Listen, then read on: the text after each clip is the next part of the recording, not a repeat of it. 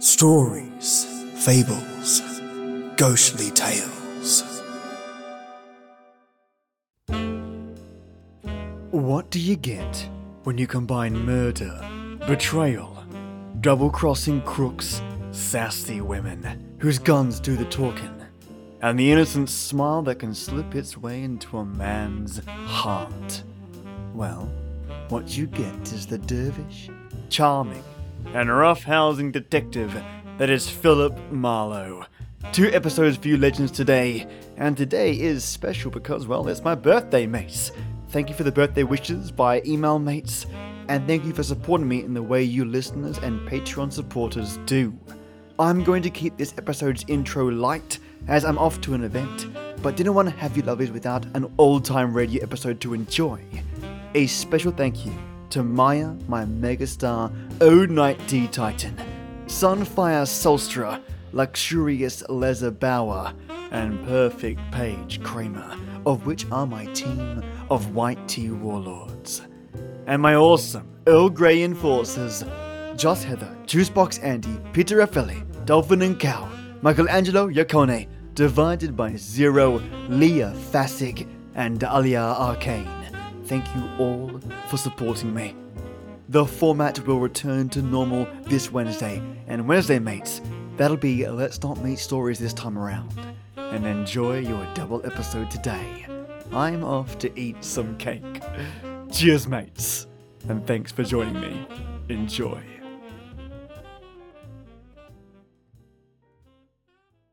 When I started, I thought one man was in trouble and three were trying to help him. But after I found two pounds of tobacco, two pieces of brass, and a boat without a pilot heading straight out to sea, I knew they had all been in trouble, and all had taken the hard way out. From the pen of Raymond Chandler, outstanding author of crime fiction, comes his most famous character as CBS presents The Adventures of Philip Marlowe.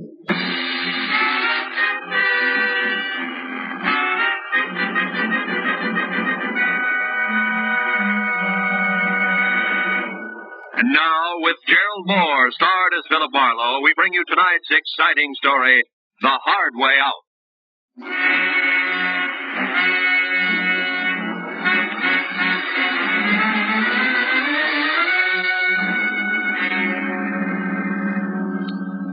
Killed the shank of the afternoon in a Hollywood department store, trying for the fifth consecutive year to select something unique in a personalized Christmas card.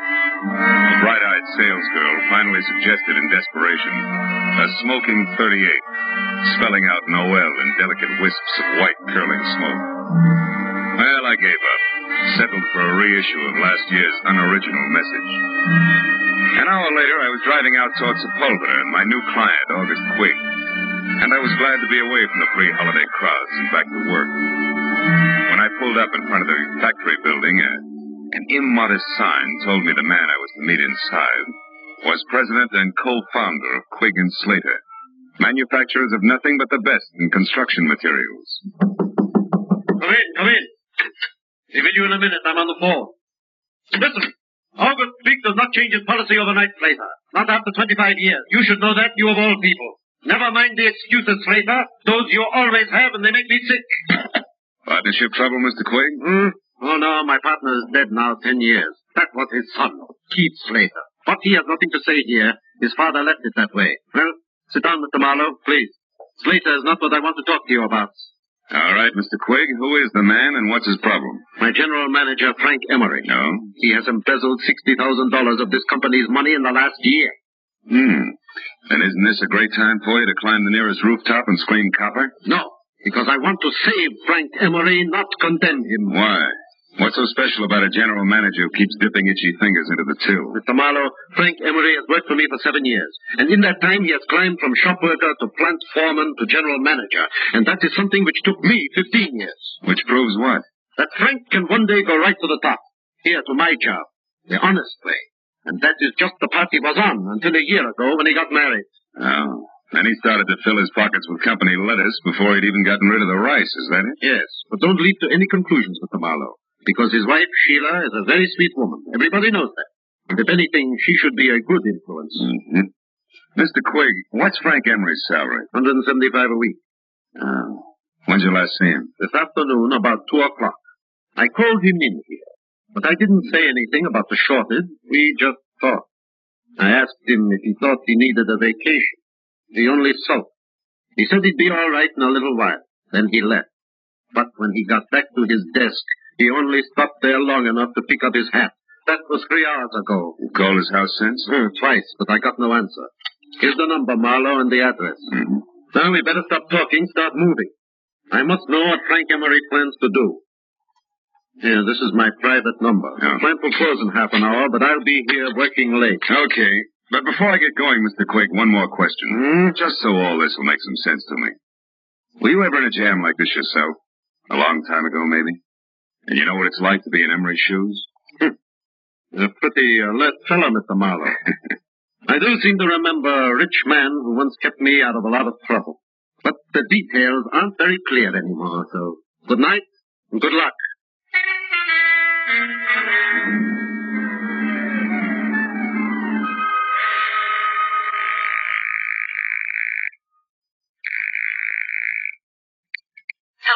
Mr. Frank Emery, please. I'm sorry he's not in. Is this Philip Marlowe? Yeah, that's right. That should make you Sheila Emery, huh? Yes, I just finished speaking to August Quigg at the plant, Mr. Marlowe. He told me about you. And about Frank. Take it easy, Mrs. Emery. Crying isn't going to help Frank any. Yes, I know. But how can I help Frank? What can I do? I'm not sure, but look, can you meet me right away? I'm at the Golden Crown. It's a cocktail lounge on Santa Monica Boulevard near Bradley. Yes, of course, Mr. Marlowe. I'll be there as soon as possible.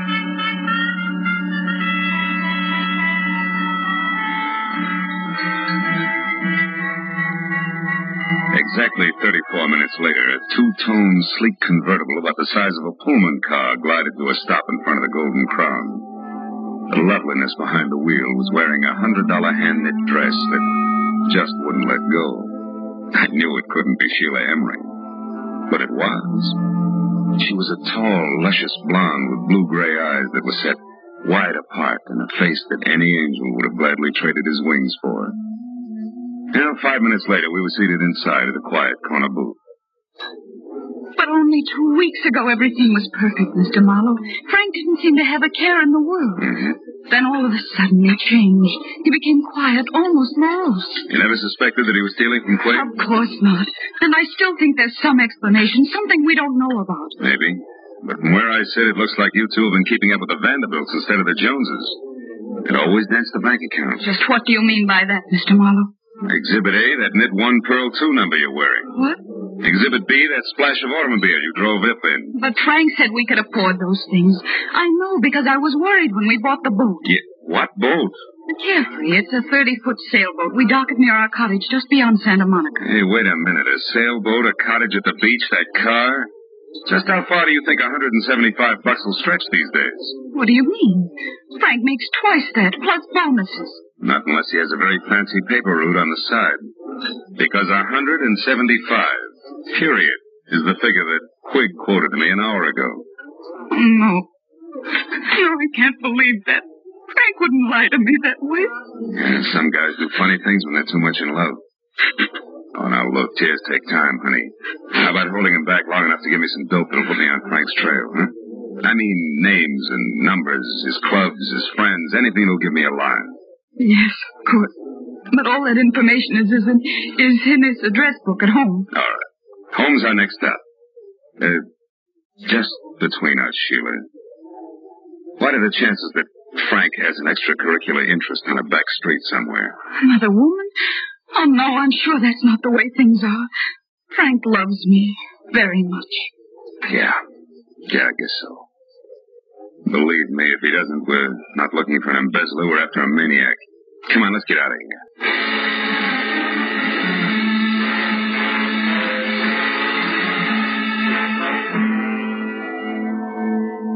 When we left the Golden Crown, Sheila was still crying and in no shape to drive. So after parking my coupe in a nearby lot, we floated out to the Emery place in Brentwood in a two-tone Nash, which did everything at the push of a button except dry a girl's tears. House, Sheila pulled herself together long enough to give me a handful of addresses that might possibly lead to Frank Emery. But just as I was about to leave, I, I noticed a single phone number scribbled in pencil on the edge of a desk blotter. It was Crenshaw 2, 2131. And since Sheila couldn't explain it, I wrote it down on a slip of paper and filed it in my pocket and left. Once outside, I remembered that my car was still on Santa Monica Boulevard at the Golden Crown. So I started back to the house to call a cab. I stopped suddenly at the sound of somebody in the shadows alongside the house. When I moved toward the noise, a man darted out between two trees, and I went after him. Get your hands off! Why? So we can play another round of hide and seek? no dice, brother. I'm getting too old for it. Now, who are you? What are you doing around the Emery place? Come on, let's have it. Say, wait a minute, aren't you? Aren't you Marlowe? The man August Quig hired? That's right. You still haven't answered my question. Oh, no, but I will now that I know who you are. I'm Quig, Keith Slater. Surely dear Quig must have told you of me, the wastrel son of his late partner. He did, but you're still parrying, Slater. Why were you hiding behind those trees? Correction, Marlowe. I wasn't hiding. I was waiting for Frank Emery. All right, we won't argue terms. Why were you waiting? Because I wanted to get hold of Emery and help him before he goes too far. You see, Marlowe, he came back to the office after you left. What? Did he talk to Quig? No, the place had just closed and the old man was out for dinner. Did you talk to Emery? Yes, and it wasn't much fun. The poor fellow's just about out of his mind, Marlowe. Hmm. Why, he raved on for an hour and a half about how unfair Quig was. Said he knew that I was the one who'd get to run Quig and Slater after the old man died. I don't follow that. When did you become the fair-haired boy around there? Oh, I'm hardly that. But I do own a quarter of the plant, unless, of course, Quig fires me one day. Those are the terms of my father's will. But Quig won't fire you, is that it? He wouldn't think of it.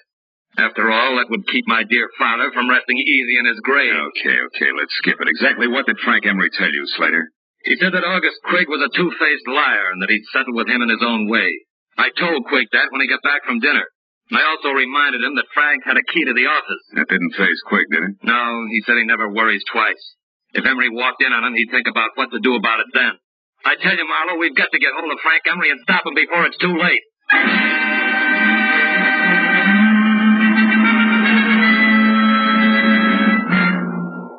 In just a moment, back to the adventures of Philip Marlowe. But first, just one hour from now, over most of these same CBS network stations, Eve Arden will be midway through her regular Sunday night role of Our Miss Brooks, America's most charming and most highly unusual schoolteacher. You've seen Eve Arden make her hilarious way through many a Hollywood movie. Now you can hear her every Sunday night as Our Miss Brooks, just a little later over most of these same CBS network stations. And now, with our star, Gerald Mohr, we return to the second act of The Adventures of Philip Marlowe and tonight's story, The Hard Way Out.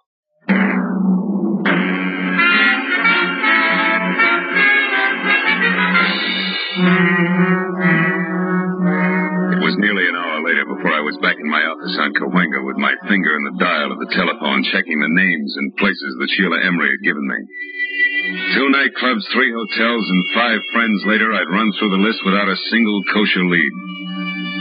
Sitting there thinking of all the places a guy could disappear to, I, I reached into my pocket for a lifesaver and found something else. A slip of paper that read Crenshaw 2, 2131. The number I'd seen on the desk blotter at Emery's place. So, with nothing more to lose than another millimeter off the tip of my index finger, I went back to dialing.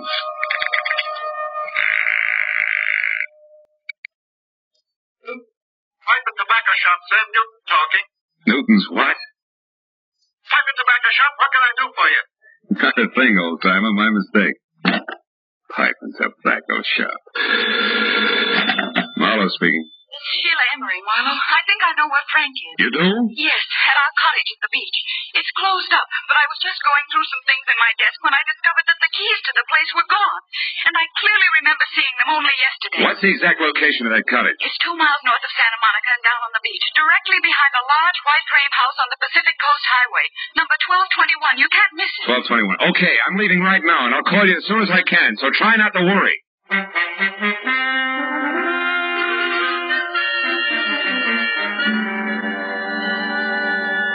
Somehow or other, I made it straight out along Sunset to the beach and then north as far as the large white frame house without being tagged for low flying by any of the boys in blue.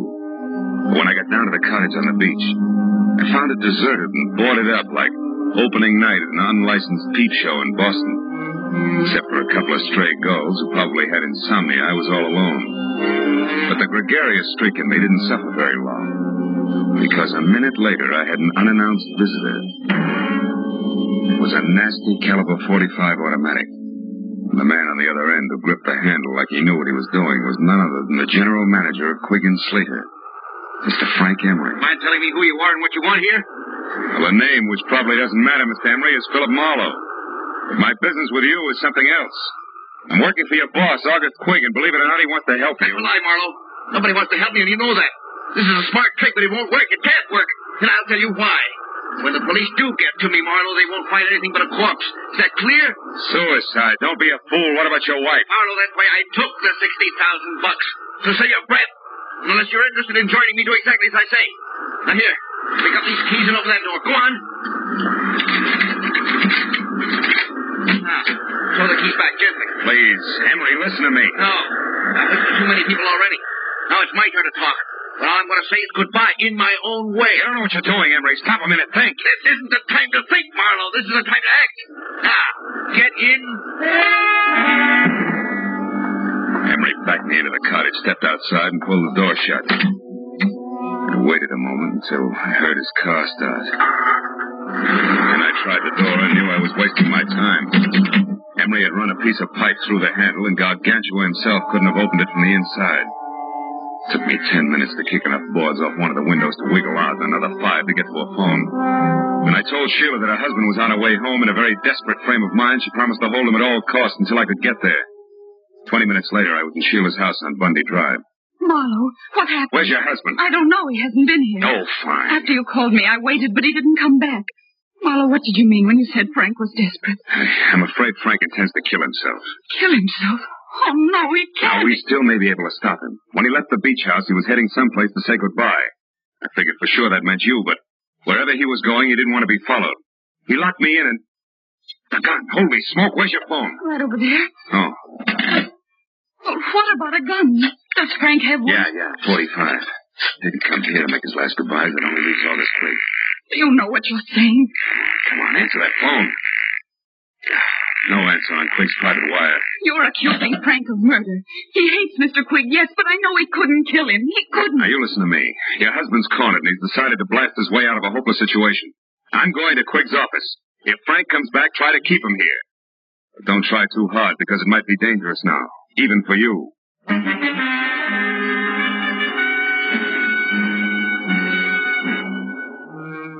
I drove down Sepulveda to the black, hulking plant of Quig and Slater, pulled over, parked, and walked up the alley toward the side entrance.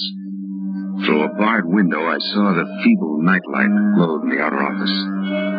Otherwise, the place was dark. When I got to the door, I stopped. A diamond-shaped key stuck out of the lock, and the heavy door was ajar. I eased it open and listened. Nothing. I pulled the key out of the lock and dropped it in my pocket. And I went inside and switched on the lights. Oh, I found him on the floor next to the desk in his private office. He'd been shot in the chest point blank with a 45, which meant that even before he fell, August Quig was dead. The room was untouched. Quig's key case lay in the pencil tray on his desk. I snapped it open and saw what I expected. His diamond-shaped key. I switched off the lights and started out. I heard heels clicking up the hallway. I backed up against the wall and waited. It was Keith Slater. He hesitated in the open door, a startled look on his face. Good Lord. Quick. Hello, Slater. Who is it? Marlowe. I wouldn't touch anything if I were you. The police will want to see it just as it is. Marlowe, he's been murdered. I had no idea Frank would go this far. Yeah, he's full of surprises tonight. Are you sure he's not carrying any grudges against you? Frank and I are old friends. That old man in there was different. He wasn't human. He was a machine, a rock crusher with a concrete heart. Only sorry it was Frank who did that to him because he'll never be able to get away with it. He doesn't intend to. Plans to commit suicide any minute now. Tell me something straight, Slater. How does he feel about his wife? Is he jealous? Jealous? Why, I... Marlowe, you don't think that he might kill Sheila? I'm going to call her right away. Wait a minute. If Frank is there, a phone call would only hurry things. Come on, let's go. Mm-hmm.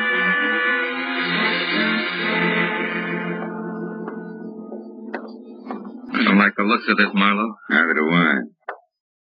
Sheila? Frank? Anybody home? They're not here, neither one of them. Well, if they are, they're not talking. Oh, you've got a macabre sense of humor. Nobody's laughing, brother. Look, you check upstairs. I'll see what I can find down here. For once, I hope it's nothing. I gave the ground floor a fast run through. It was neat and tidy, from copper potted ivy on the dining room wall to the sunbeam toastmaster on the breakfast tray. The only thing out of place was a bottle of scotch near the kitchen sink and lipstick on the glass beside it said Sheila. I was back in the living room before I found out why she had needed that bracelet. Propped against a bowl of violets on the coffee table were two notes pinned together. The top one was for me and Sheila. It said, Marlowe, I just found this note from Frank. I'm sure he means that he's going out in our boat, the Carefree. I've got to stop him, Sheila. I turned to Frank's note and was reading it as Slater came down the Nothing stairs. unusual upstairs, Marlowe, did you? What's that? What have you found? Frank's suicide note. He asked Sheila to forgive him and forget him. Here, read it yourself. I'm going to call the police. Sure means that he's going out in our boat, the Hey, What's wrong? I, I thought you were going to call the police. I was. But I noticed this phone number here on the desk blotter again. It's a tobacco dealer. Slater, I've got a very wacky idea. I'm going to give it a try.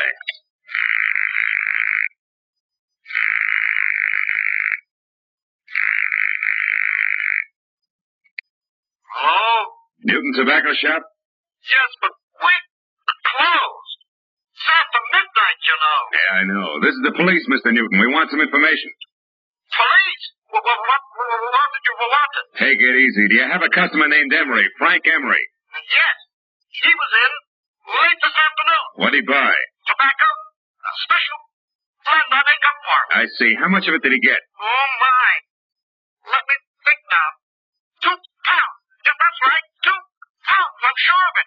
Man could lay quite a smoke screen with two pounds of tobacco, couldn't he? Hmm? Thanks, Mr. Newton. You've been a big help. What's the matter, Slater? You look troubled. Are you thinking the same thing I am? I don't know what you're thinking, Marlowe. This.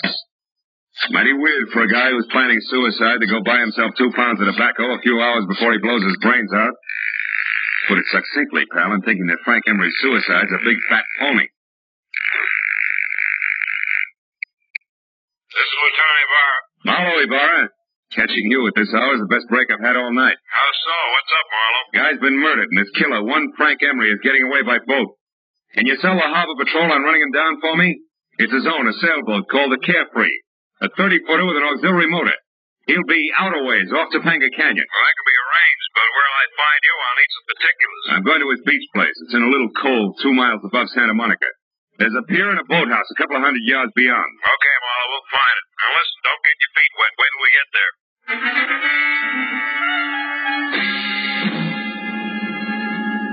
The Emery Beach House was deserted and dark. So Slater and I went out to the boathouse, which was dark too. But that's where we found Sheila lying on the planks, sobbing out the end of a long, hard cry. Slater ran to her and lifted her to her feet. Oh, Sheila. Sheila, what happened? Where's Frank? Oh, please. I was too late. I saw him leave. He waved to me and called goodbye. I begged him to come back, but no, he never will. Don't be too sure of that, honey. What do you mean, Marlowe? Oh, wait a minute, wait a minute. That boat coming in is probably Ibarra. Yeah, here, Ibarra. I got another boat out looking for the Carefree, Marlowe, so I came directly here. Uh, who's this? Uh, Mrs. Emery, Mr. Slater, Lieutenant Ibarra. How do you do, Lieutenant? Well, Marlowe, what's it all about? Well, the embezzler killed his boss, set up a strong case of suicide, and at the moment is pulling a very fast switch. You mean he's not really checking out? How do you figure? He bought two pounds of his favorite pipe tobacco today. What's that? Wait, Sheila. Well, that's interesting, Phil, but suicide's a peculiar people. Okay, but I'll bet you my Sea Scout insignia against a dead jellyfish that he's got a small boat aboard, and that he's going to get off the carefree and row to shore. How about it, Mrs. Emery? Is there a small boat? There's a rubber life raft in one of the lockers. That'll do it. It's all he needs. Lieutenant Ibarra? Yes, Mooney, what is it? Just got a call on the radio from the other boat. They've spotted the Carefree running without lights southwest about two and a half miles offshore. He's holding a steady course, but there's nobody at the wheel. Seems to be abandoned. Well, tell him to stand by, but leave her alone. We'll be right out. Well, Marlowe, we'll know in a minute. Let's go, folks. Get aboard.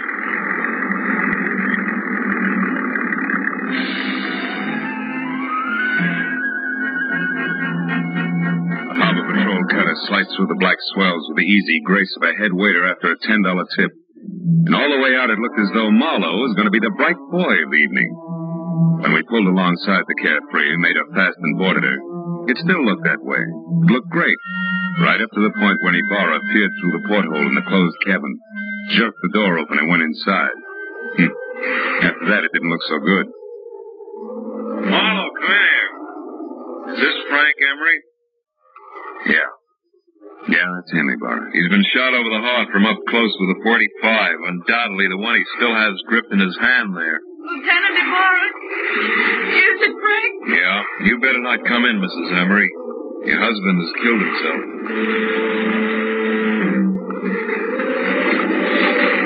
He walked back to the stern and sat down. Ibarra was going through his grim routine inside, and I felt lousy.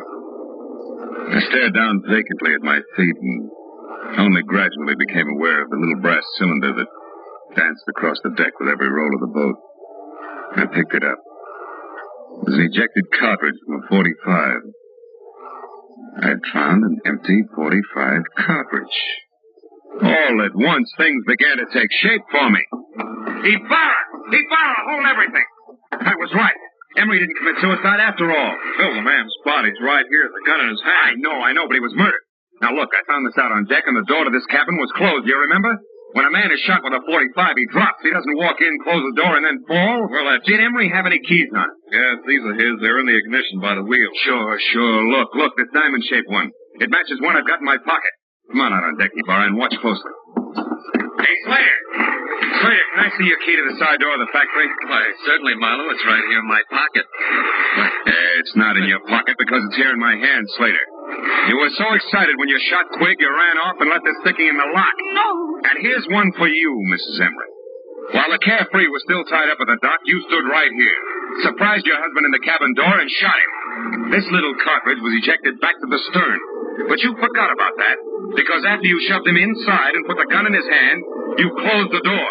Then you started the motor, locked the wheel, and cut the boat loose. Don't know what you're talking Look out, Ibarra! Ibarra, he's after your gun! Ah, that was nice, eh, Ibarra. Marlowe, I wouldn't have believed this. Don't lose your place because you'll have to go over it all again. Don't worry, I won't. You see, it's sort of like an equation. Two pounds of tobacco and two pieces of brass added up to two bodies and two murderers.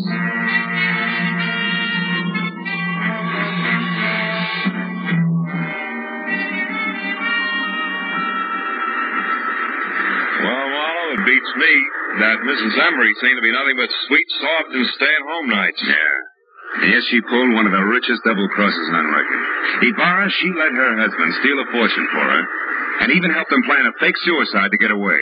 then she turned around and used this plan, only no fake this time, to kill him. So she'd be free to marry Slater. But she didn't want Slater without the money, right? Right. As long as August Quig lives, Slater could never be sure of his income. So Slater killed him, and they hung that on Frank Emery, too. Mm-hmm. And they worked a fast routine of past the detective right through the middle of it all. while Slater killed Quig, I was with Sheila. Then Slater took me over while she killed Frank. They make a great team in a shell game, Marlowe. Yeah. But you did all right. Well, see you tomorrow, the report, you know. Good night, Phil.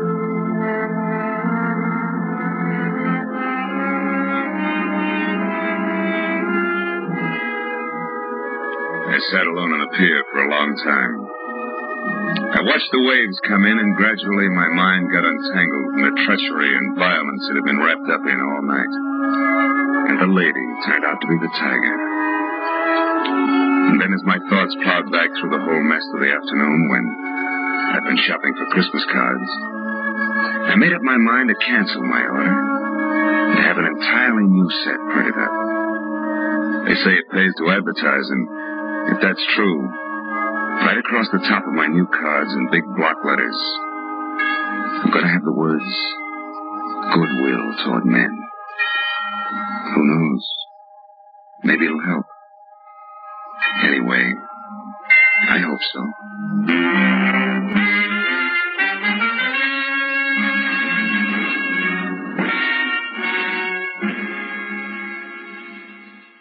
Got the crisp $50 bill in advance, I figured my client had a heart of gold. But after I was beat up, double crossed, and shot at, I realized just how hard a heart of gold can be. From the pen of Raymond Chandler, outstanding author of crime fiction, comes his most famous character as CBS presents The Adventures of Philip Marlowe.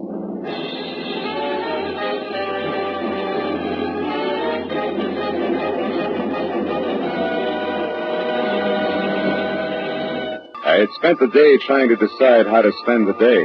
And finally convinced myself Sunday afternoon was a good time to catch up with neglected bookkeeping.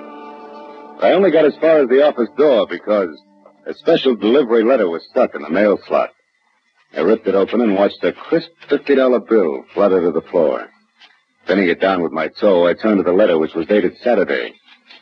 Dear Mr. Marlowe, kindly investigate the party who lives at 1903 North Ogden Street to find out if his name is really Elliot Perdue and what his occupation is. Then please come to my residence at 5 tomorrow, Sunday. I live at the home of a friend, Arthur Stewart, 33 Lemonwood Drive in Bel Air. I sincerely hope that $50 will be a sufficient retainer. Truly yours, Helen Asher. Judging from the tone of her letter, it was obvious that Helen Asher didn't hire private detectives very often. Nevertheless, I glanced at my watch, which said I had to work very fast, and I headed for 1903 North Ogden. Turned out to be a small house near Selma Street. I got out of my car and walked up to the door.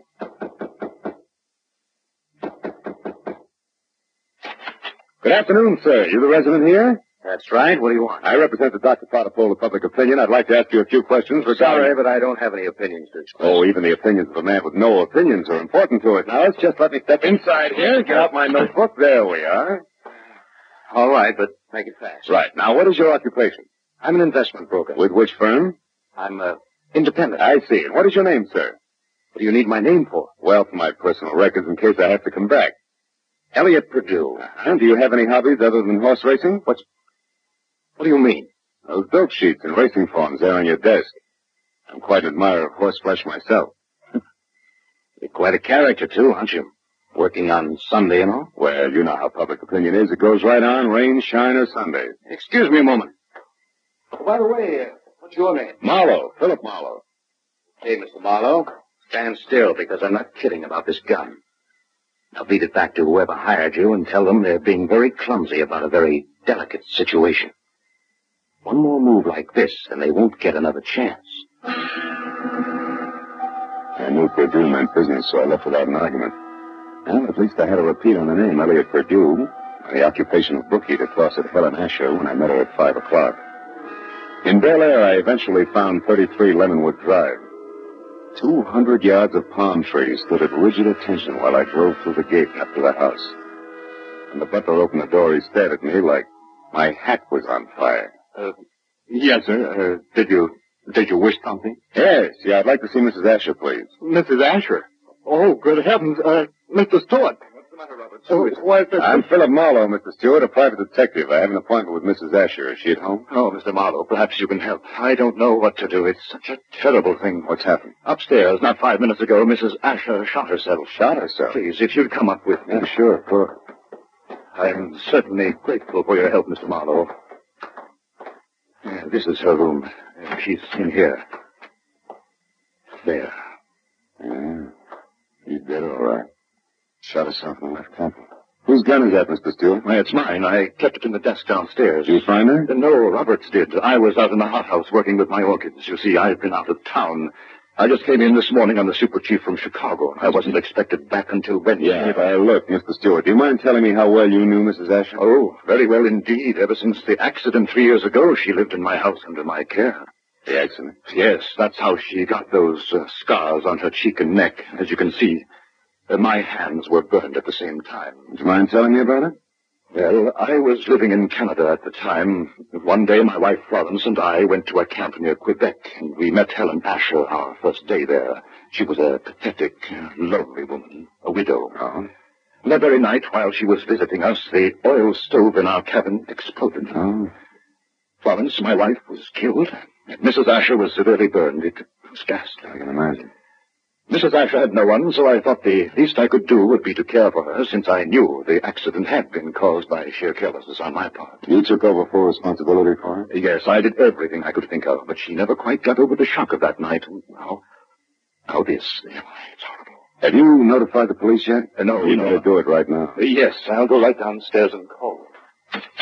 The dead woman on the floor had been beautiful once. No doubt about it. This was my client, and a certain $50 bill was burning a hole in my pocket. I wandered over to a writing table, and as I looked down, I noticed that the Sunday sheet had been torn off the memo pad. It bothered me.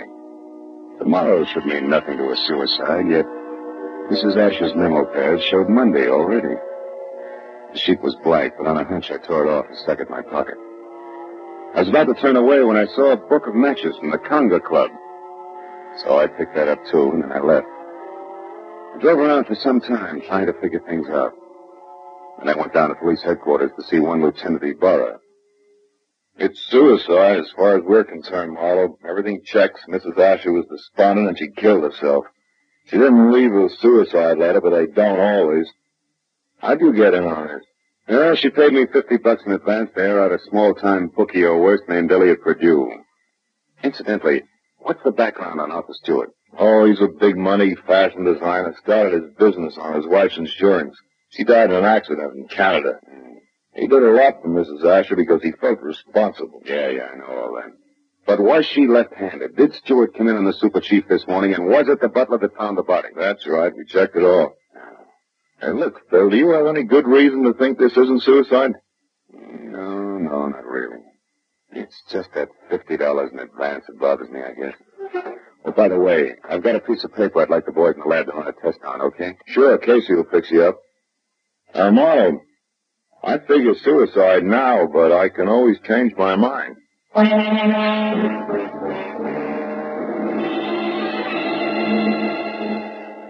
I went down the hall to the police laboratory and handed the blank page of the memo pad to Casey. Ten minutes later, he explained that the impression showed a left-handed person had written a number, Bradshaw 7, 711, with a wide point fountain pen, probably on the page just above the one I'd given him. And I thanked him, dropped four bits in the Christmas fund bottle, and found the phone. I dialed Bradshaw 7, 711, and waited.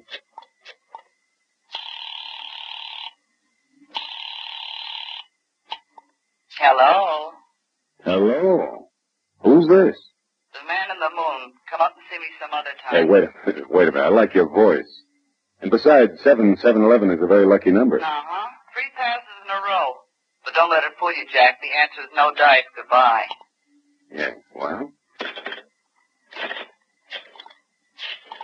I gathered she was in no mood for playing, so I decided to be strictly business and dialed again. Hmm. There was no answer. I let it ring for some time, but Miss Golden voice obviously wasn't taking any more anonymous calls. I'd left only the long shot, the book of matches I'd found on Mrs. Asher's desk. The Conga Club was on the Sunset Strip, so I drove out there, found a parking space on a side street nearby, and went in. I didn't know exactly what I was looking for, so I paid a buck ten for a scotch and soda worth forty cents, just to help pass the time. An amber spotlight was glistening down on a set of sequin contours that would have melted the ice age down to a fortnight. my knees. And she was singing. For wherever my man is, I am his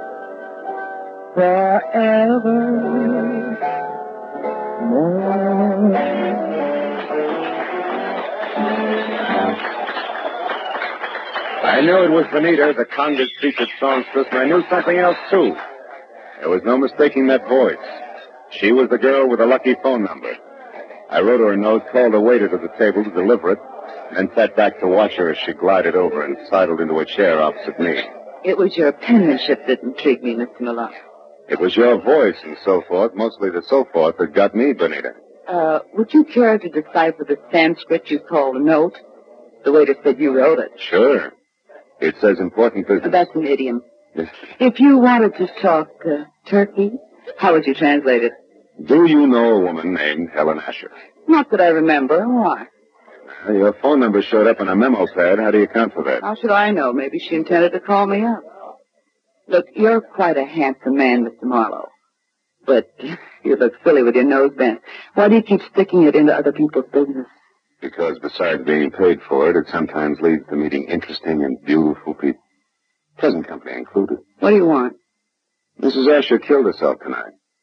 Mrs. Asher's dead? Yeah, yeah. And considering you said you didn't know her, you look very put out about it. All right. I'll let you win. But let's not talk about it here.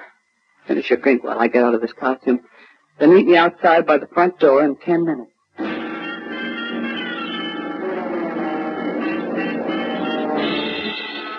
When she headed for the back of the club, I headed for the front.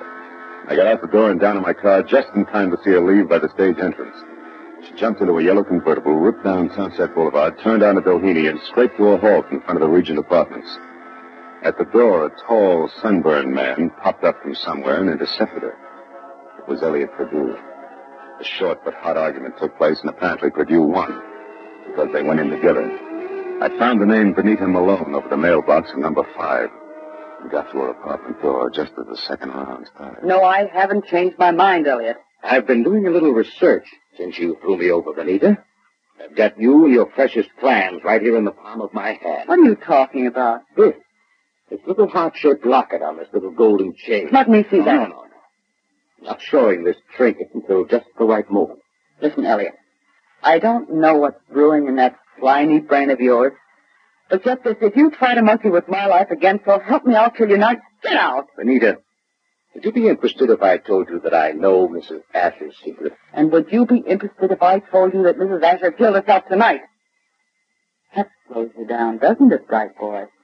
Yeah, but it doesn't stop me, beautiful. I'll be seeing you before you know it. I ducked into an alcove and heard Benita slam the door and produce coattails as he left.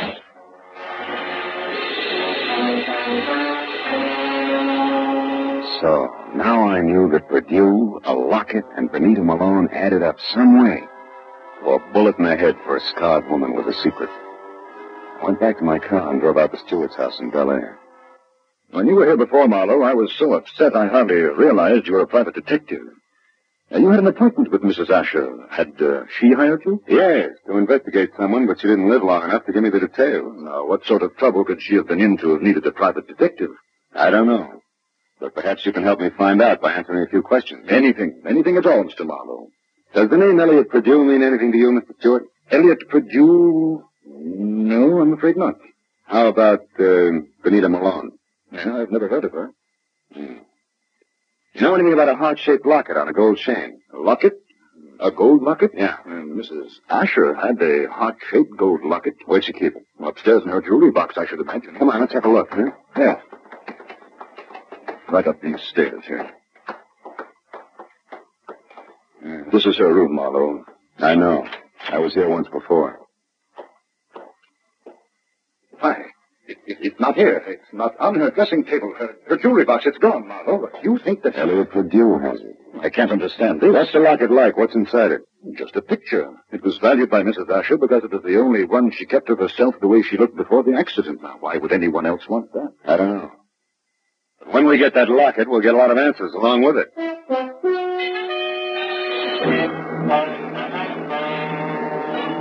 Now I was more convinced than ever that Elliot Purdue, Benita, and the late Mrs. Asher's secret were all dangling from the same chain that supported the gold locket.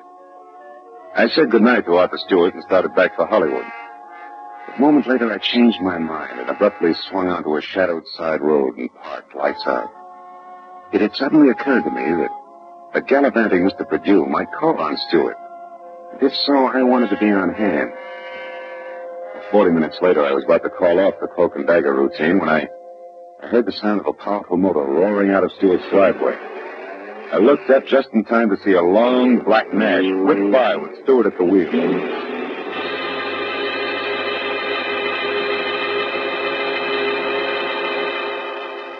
From the speed of the car, I was certain he wasn't going out for the morning papers.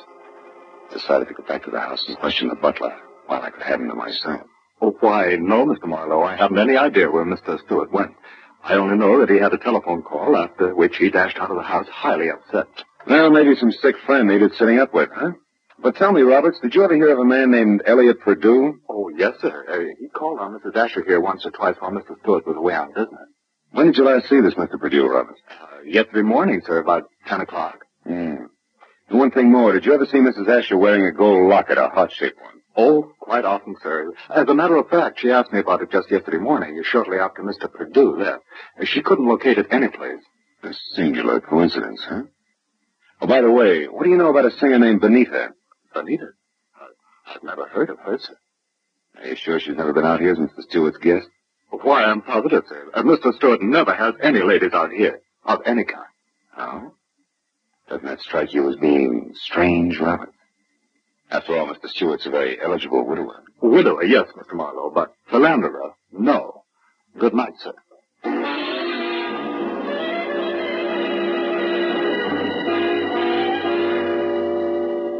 As I drove back to Hollywood, I tried to figure out where Arthur Stewart had gone.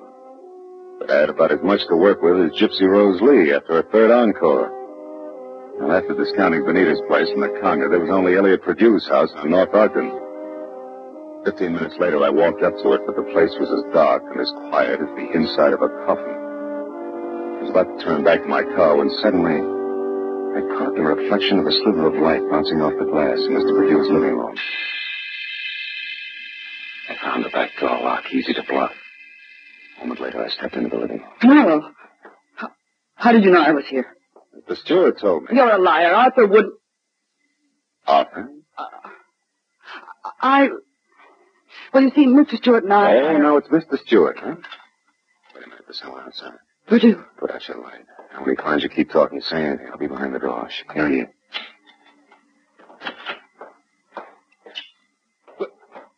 Well, Benita. what a waste of time, my dear. While you've been here rearranging my socks, I've been talking to your boyfriend with the locket safely tucked away right here in my breast pocket. How clever of you. How absolutely ingenious. It's a bit late for nasty words between us, Benita, because possession of you was part of the bargain I struck with Mr. Stewart. You see, we... What are you staring at? My big blue eyes, Purdue. Don't move or I'll blast you. You'll do nothing. Get the gun, Benita. Now, Purdue, we'll play some more. Now the gentleman's breast pocket. Ah, here it is, Benita.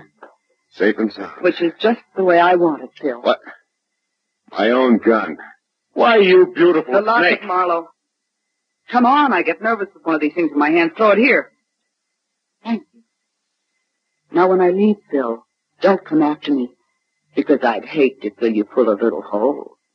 Good night, dear.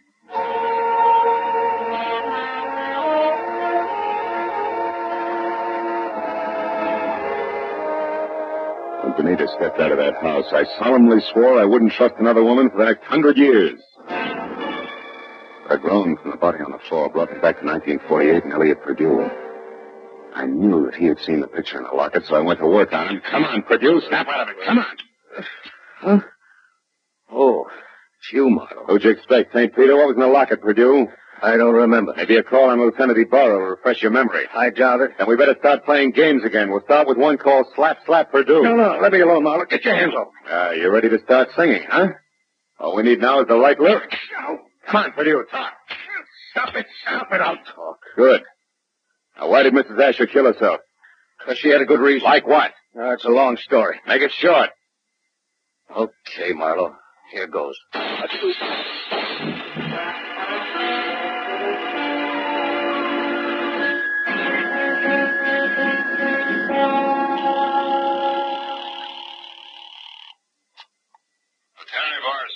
Speaking. Hello, Ibarra. Eh, There's a five-minute-old corpse lying in his living room at 1903 North Ogden.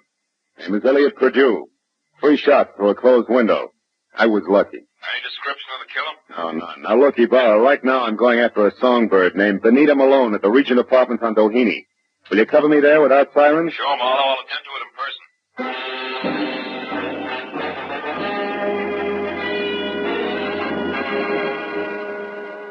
Was only a healthy centipedeless take from Purdue's house to Benita's. When I got there, the place was dark and the car wasn't in sight. I decided to try the Conga Club. But as soon as I walked in, I began to worry because if Benita had wanted to get rid of that lock, she'd have had enough time to bury it at Forest Lawn. But I didn't know Benita. Because Miss Oomph herself was singing in the amber spotlight. And dangling from her soft white neck was the heart-shaped gold locket. I because he's wonderful. Because he's just my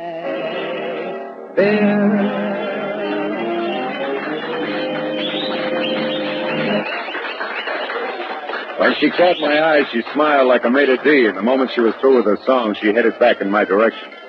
But before she got to me, I saw her give the high sign to an ape in a tuxedo. He looked at her and then across toward my table, left the room. I watched Benita glide across the floor in my direction. She was distinctly a thing of beauty. Well, Phil, what do you think of my singing? I'm just crazy about it. That and your jewelry. Especially that locket. Family heirloom? Mm-hmm. It was more or less handed down to me, generation to generation. That's an old uh, Spanish custom. Yeah, yeah, so I've been told. And I imagine tradition prohibits your parting with it, huh? That's right. Unless, of course, someone someone with oodles of money offers me lots of it in exchange. Then naturally I'd be obliged to part with it. I don't think you'd feel obliged to your mother on the second Sunday in May. Besides, I don't have oodles of money. Well, you should have told me that earlier. Goodbye, good luck. Hey, wait a minute. We couldn't do any business in a minute. And don't follow me if you want to stay pretty.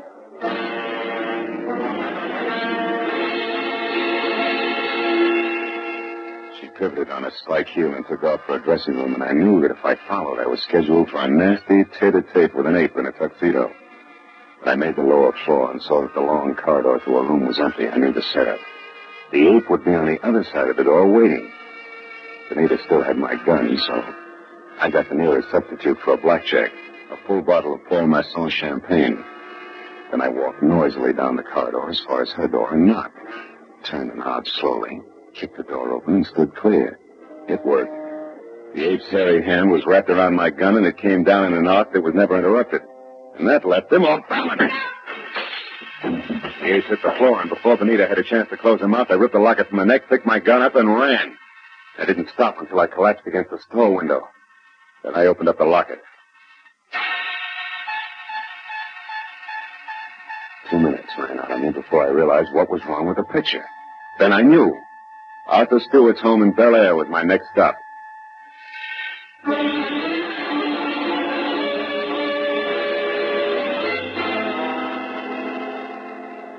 Thirty minutes later, I pulled up away from the place and parked.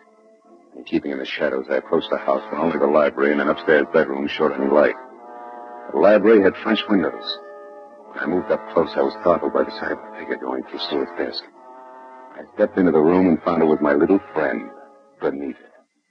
I've got my own gun again, Benita. Phil. Oh, doing a little dusting, honey? Oh, don't be funny. I'm not trying to. How is it you're not upstairs helping Stewart pack? Because I've already finished packing Mr. Marlowe, and don't turn around. That was well done, Benita. Oh, fine. Sucked in by a little decoy sprinkled with sequins. Don't mind the pose, Marlowe. Just toss your gun on the couch over there. Now. Uh, that's better. You know, Marlowe, I can't say that I'm very sorry for you. I don't expect condolences from a character who murdered a woman this afternoon and a man this evening. You killed Mrs. Asher? Yes, and that blackmailing scum for you as well. But both murders were very necessary, Benita. Even as Marlowe's here will be. Come over here, Benita, behind me. Hurry, Arthur. Let's get out of here. Don't worry. And now, Mr. Marlowe, it's time for you. Well, thanks, Benita. You swing a beautiful bookend. You know, I had you figured all along. No, don't mention it, dear. I heard the cops coming anyway. You sweet child. We're in here, Ibarra, all of us. Oh, I figured you'd be out here when you didn't show up at that songbird place. Well, what's this? The little man on the floor with a large bump on his head is Arthur Stewart, the man who killed Elliot Purdue to keep him from telling me the truth about Mrs. Asher, and the man who killed her this afternoon. So Mrs. Asher didn't commit suicide after all. No, but she wasn't murdered either. She died in that accident in Canada three years ago. What are you talking about? Well, the woman that Stewart killed here this afternoon wasn't Mrs. Asher. It was his wife, Mrs. Florence Stewart. You see, there must have been a mix-up in identifying the bodies of the two women at the time of the accident. Mm-hmm. Stewart and his wife had Mrs. Asher buried as Mrs. Stewart. And they collected the insurance. Neat, huh? Yeah. But what happened? That's simple. Stewart got bored with his scarred and unattractive wife, and he started running around with choice little numbers. Like Benita here. Bill, honest, I didn't know a thing about this. Stewart told me that Mrs. Asher depended on him so heavily that she'd be crushed at his seeing another woman. But I didn't know she was his wife. Marlowe, how do you figure this all out? From a locket that belonged to the woman we knew as Mrs. Asher. It had a picture of Stewart and Mrs. Asher taken in dress clothes before she was scarred. Yet Stewart claimed that he and his wife had only met Mrs. Asher the day of the accident. And on a camping trip at that. But, Bill, I saw the picture, too, and I didn't figure that out. That's because you were too busy trying to figure just how much the locket was worth to to Stewart. Or to anybody. In cold cash. You were blinded by all the dollar signs in front of your eyes, baby. Why, Bill, how can you say such things?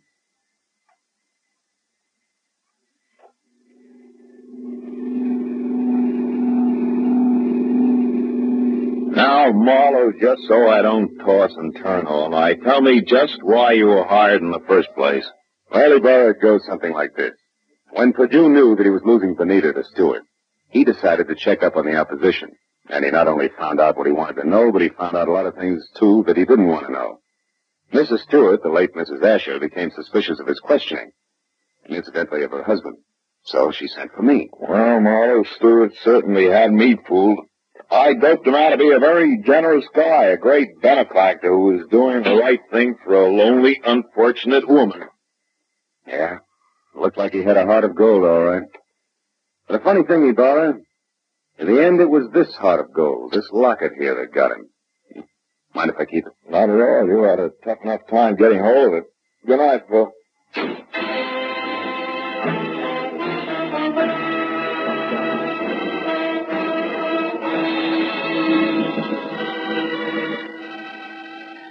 Well, by the time I got back to my apartment on Franklin, the sky was beginning to fill with the soft gray of morning. I pulled the blinds down in my bedroom and sat down for a last cigarette. I'd mixed with a lot of funny people that day. But for some cockeyed reason, I kept thinking of Benita Malone. A girl who was no better than she had to be. Finally, I put her out of my mind, and I was about to turn off the desk lamp when I noticed my memo pad. Still read Sunday, which was understandable. But scrawled across the top sheet was a telephone number. I couldn't figure how it got there. It was written in crimson lipstick. Bradshaw 7. 7-Eleven.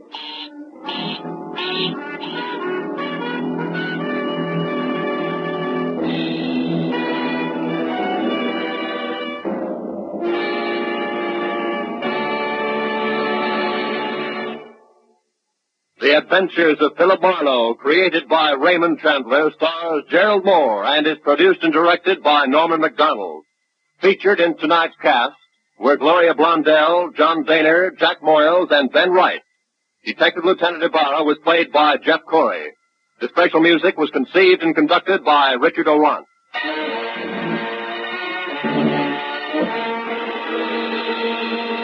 Be sure to be with us again next week when Philip Marlowe says. They were all after it. An importer, a beautiful woman, a nut, and a guy I couldn't figure out. But before we were through, one was in the hospital, two were in the morgue, and the fourth was waiting for the hangman. All that because of a blue burgonet. Something I'd never even heard of before.